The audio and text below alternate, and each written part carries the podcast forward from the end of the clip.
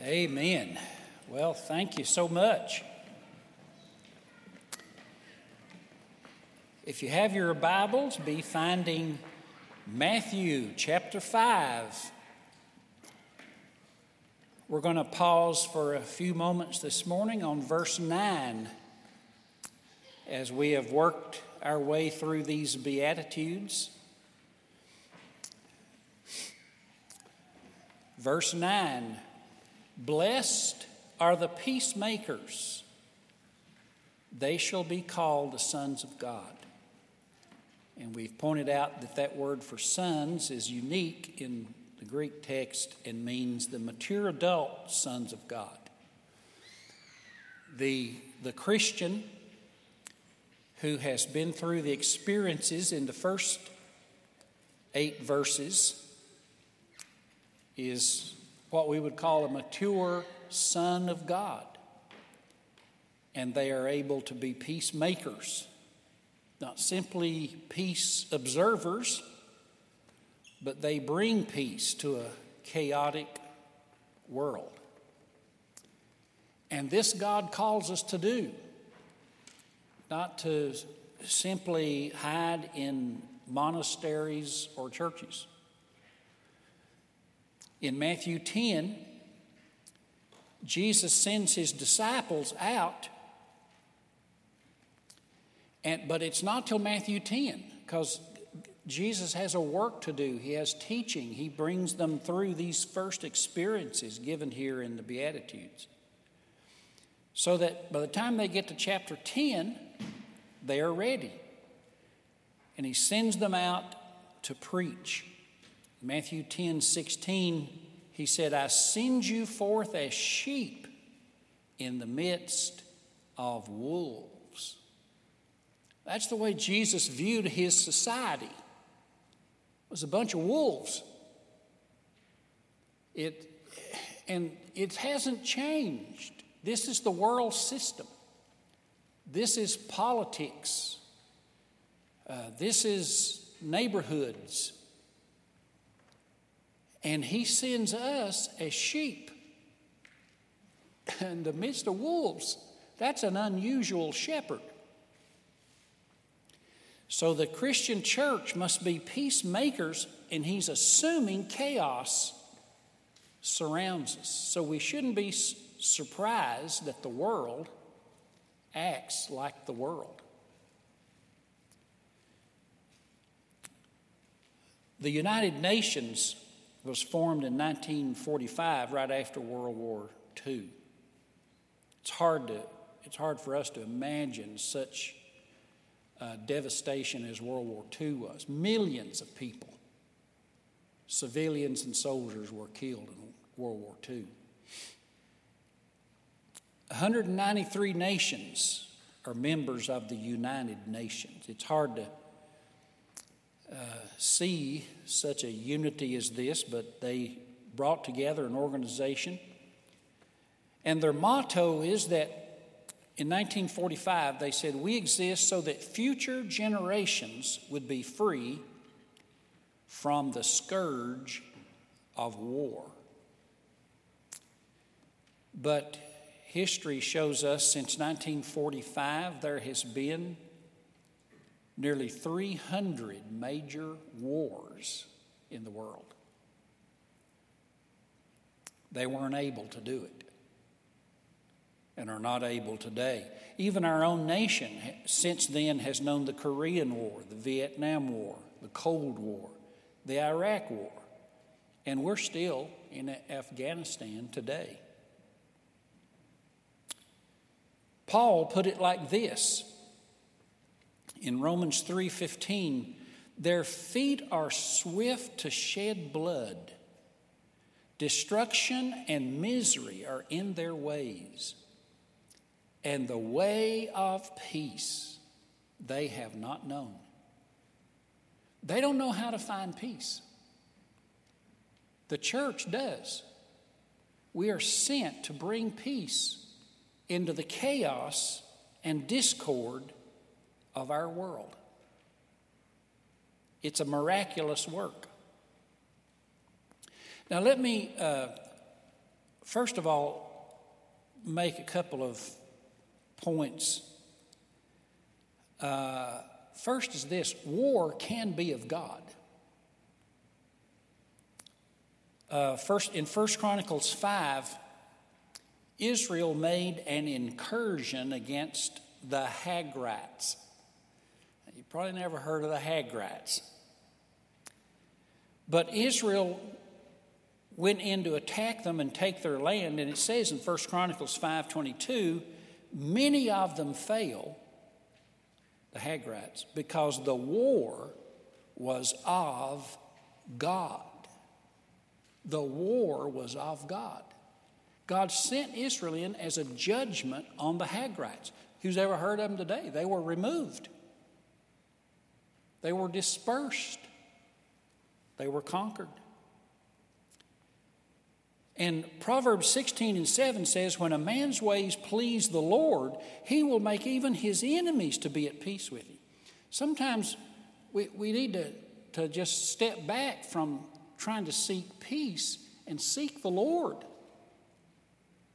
and ask God to make our enemies to be at peace. Another thing uh, that I was thinking of in this regard was uh, fighting also comes from man's fallen nature. In James 4, verse 1 and 2, James writes, What causes quarrels and fights among you? Is it not this, that your passions are at war with you? You desire and do not have, so you murder. You covet and cannot obtain, so you fight and quarrel. You do not have because you do not ask. Here, James says the problem with many of, of our quarrels and fusses and fights is because we want what we can't have. And we could pray about it. We could ask God for it, and He doesn't give it to us, so we try to take it. And it creates a conflict. I've got a couple of neighbors who come down and work for me a lot of times during the summer. And, um, um, and they're brothers. And so sometimes I don't have change, so I, I just pay one of them to divide it. And some time ago, they both came in and did the work, and the younger brother took off. Once I paid him, I said, Here, now you divide this with your other brother. And once he got the money, he took off. He didn't even stay and do the work. And so now, what do you think is going to happen when they get together that night? One brother's going to have some things to say. See, the fusses, that's the quarrels. He says, he says, where does the fights come from? You want something, so you kill, you covet, you cannot obtain it, you fight, you quarrel, but you have not because you ask not. Prayer is the solution to fussing. In my uh, church in Texas, when I first went there, I was in my 20s. I, I was fairly naive, much like I am today. And I went there with high hopes and great dreams. And within a few weeks or months, there was conflict. And it all boiled down to a previous pastor had stayed in the congregation. And I think he wanted the church back because he went around creating chaos and discontent. And I didn't know what to do about it. So I went to one of my professors, known uh, as a godly man. I was attending the seminary there in Fort Worth. And his, his name was Jack Gray. And I said, uh, Dr. Gray, I've got a man who's a former pastor, and he is really a problem. I don't know what to do. What should I do? And he said, he took me by the hand. He said, Let's kneel. And we just knelt, and Dr. Gray prayed this short prayer. He said, Lord, revive him this, talk about this guy. He said, reviving or removing. Amen. I was like, wow. Can you do that? That week, that week, this former pastor had a stroke. Went into the hospital, uh, came out of the hospital, but was homebound and never came back to church. And it was peace from then on. I thought, man, you can pray. You don't have to fight. You know what? And, and as a father, I remembered that uh, when my daughter started dating. There are some of them I said, Lord, revive them or remove them. None of the ones we have that are presently my son in laws. Let me add that quickly. But you can pray, God, step in. You fight less if you pray more. Now, there are some things that cause strife, and there are some things that make peace. So let me just take the rest of my time here and point out three or four things that cause strife. One, and, and I just finished reading Proverbs. So, Proverbs is the book of wisdom. So, here's some things that I jotted down that I found causes strife. One is a scoffer. Proverbs 22:10. If you drive out a scoffer, strife will go out and quarreling will cease. A scoffer is like an arrogant, opinionated, cynical individual whose only opinion that counts is his. And he said, There are some people like that. One person if you drive that scoffer out, get rid of the dude. Um, find a church closer home. and uh, a man said to me, who I, I thought was kind of a troublemaker one time, he said, You know, the, I complain a lot because the squeaky wheel gets, gets the grease. And uh, I thought about that later and because somebody said, yeah, and the squeaky wheel also gets removed. And sure enough, he was removed. I didn't do it. God did it. But if you but Proverbs 22:10, drive out a scoffer, strife will cease. Another thing that causes strife in the book of Proverbs is your temper, hot tempered people. Proverbs 15 and 18. A hot tempered man stirs up strife, but he who is slow to anger quiets contention. If you're slow to anger, but some they got people, or some people with a chip on their shoulder. They're very touchy. And a hot tempered man stirs up strife. And, and so, what Proverbs adds to that, Proverbs 22 24, is he says, So make no friendship with a man given to anger, or go with a wrathful man, because you will learn his ways and entangle yourself in a snare. He said, Don't even make friends with these people, don't hang around them, because their hot temper will rub off on you, and their ways, their reactions will be an example to you. And so that's, he said, so just stay away from them causes strife, hot temper, hot uh, chip on your shoulder, fight at the drop of a hat, easy to offend. A third thing that causes strife is gossip. Proverbs 23 29, or Proverbs 26 20, for a lack of wood, the fire will go out. But where there's a whisperer, quarreling will cease. You know, there tends to be a whisperer. You know, you say something to somebody, maybe exaggerate it or dramatize it. It's putting fuel on the fire. So Proverbs 26 20 says, For a lack of wood, the fire will go out. If you quit gossiping about it, if you quit whispering about it, the fire will die down. Conflict, strife is like a fire. So don't put wood on it. A fourth cause of strife in Proverbs is heavy drinking. Proverbs 23 29. He says, Who has woe?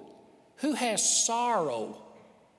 Who has strife?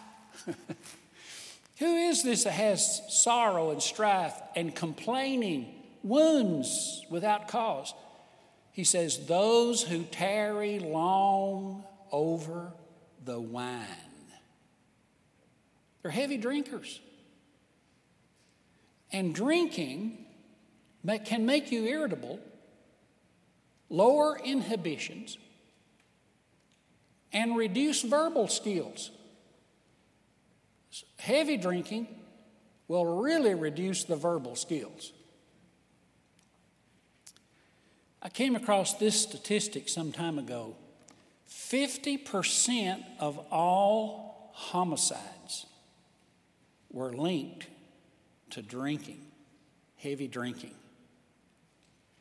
50%. And who hasn't heard of some athlete or movie star in a barroom brawl? Those two words go together barroom brawl. Heavy drinking. He says, Who has sorrow? Who has strife? Those who tarry long over the wine. All right, let's go to some things that make for peace in the book of Proverbs.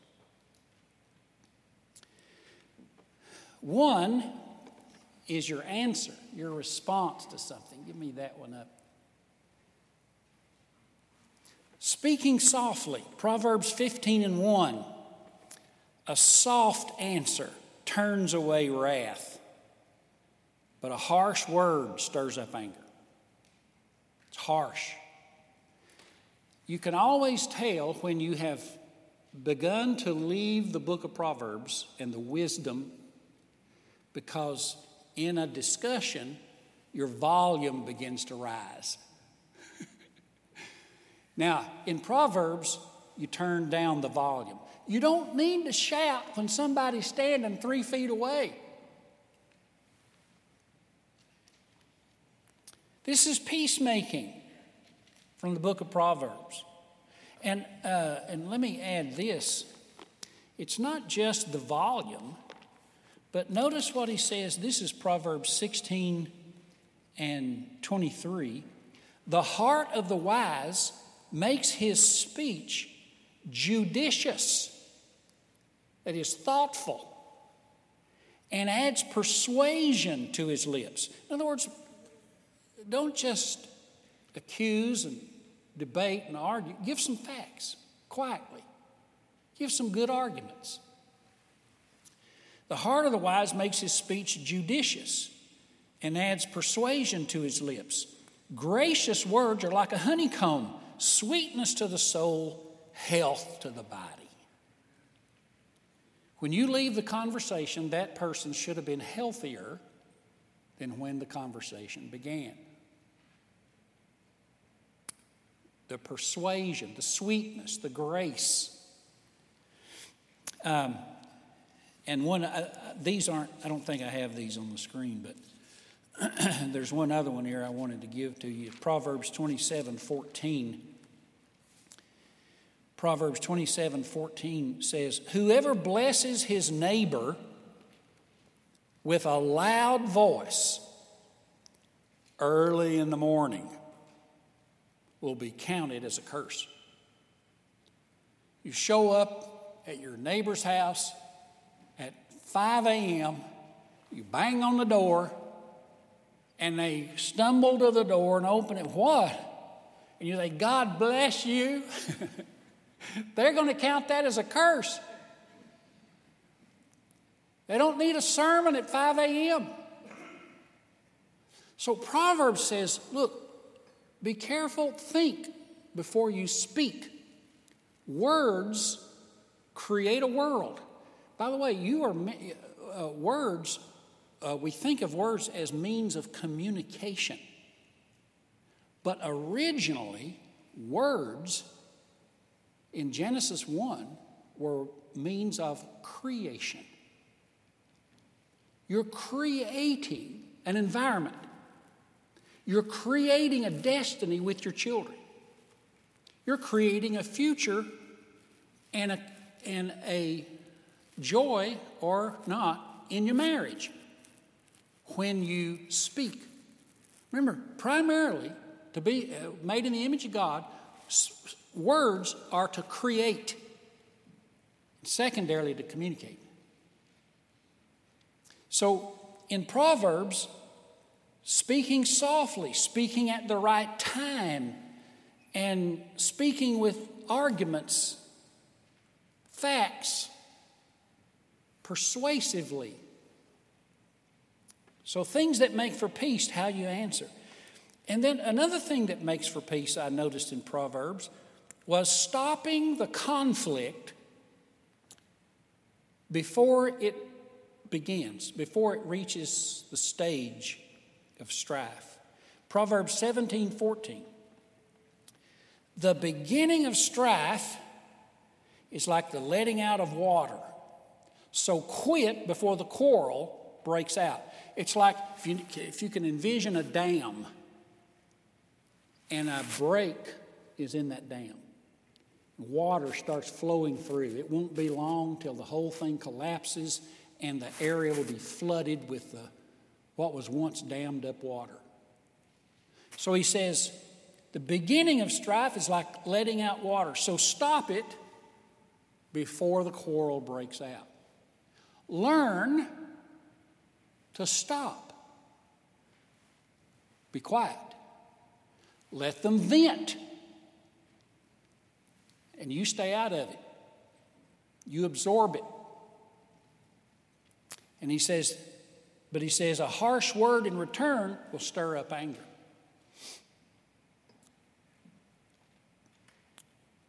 Proverbs 18:6 A fool's lips walk into a fight and his mouth will invite a beating. I've been in two fist fights not recently, but in high school. One was at a ball game, and the other was in the hallway of my school. I got beat severely in the first one. So in the second one, I made sure I was in the hallway at the door so the teacher could come out and break it up. For some reason, she decided not to and I got beat again. That was my last fist fight I was in high school. I don't intend to engage in fisticuffs ever again. I'm not good at it. Fact, I'm bad at it. And here's what he says stop. A fool's lips walk into a fight. You've heard, you've seen this. You know, some uh, egotistical guy he will say to another guy who's offended him, honked at him or something, and he'll say, Hey, you want a piece of this? You know what I mean when I say he walks, he invites a beating. So Proverbs says, stay away from that kind of stuff because it, it doesn't end well. Number three, uh, what else brings peace, causes peace, is having your disagreement in private. Proverbs 25 9. Argue your case with your neighbor himself and do not reveal another secret. In other words, get alone with them. Talk it out alone. And then don't go and tell everybody what was said. Let me read it again. Argue your case with your neighbor himself do not reveal another secret. So here is the privacy issue. Jesus repeated this in Matthew 18 when he said, If you have a falling out with a brother, then go to that brother in private, you and him alone. And by the way, this is, this is a good way, a, a good principle for disciplining children. Don't discipline your children in front of everybody. You, you need to calmly take them deliberately, remove them from the setting, get them alone, hold them, explain to them what's going on, why you're displeased, and then implement your discipline. Privacy. One final thing in Proverbs, he says, Proverbs 25 8, do not hastily go to court. Try to stay out of the courts. For what will you do in the end when your neighbor puts you to shame? In other words, you might lose. And it would be an issue that would be hardened for many years to come. God's people do not need a lost man, even if he's a judge, to arbitrate their issues. God's people can let Jesus Christ be the judge. There is a way to pray, to talk, to decide, to arbitrate without lost people making decisions for God's people. So do not hastily take it into court. For what will you do if your neighbor wins? So there's principles of wisdom in making peace. One of the things I came away with in meditating on these proverbs is that uh, in our society today, we, we tend to push rights. I have a right to this or that. But in Proverbs, he pushes wisdom. Not my rights, but God's wisdom is, is the principle of peacemaking. I was thinking about this years ago. Uh, when I was in Texas and we were we had the conflict there, and uh, you know I have a right to this, as I have a right to respect, I have a right to certain things, and I came to a red light there in Fort Worth, Texas.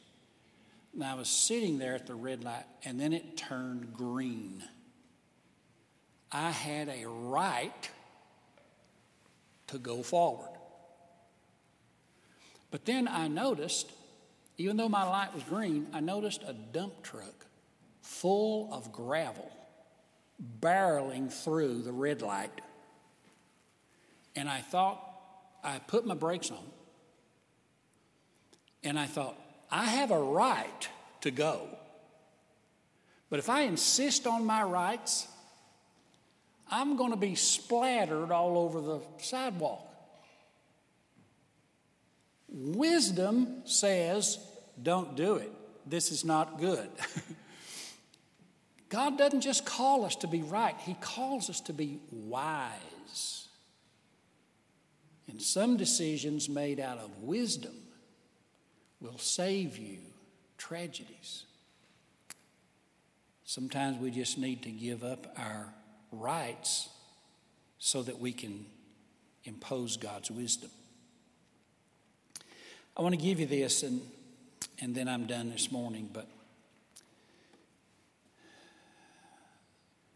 some months ago, I was reading in Revelation. I came across this verse in Revelation 4 6, eh, where John had a vision of God's throne.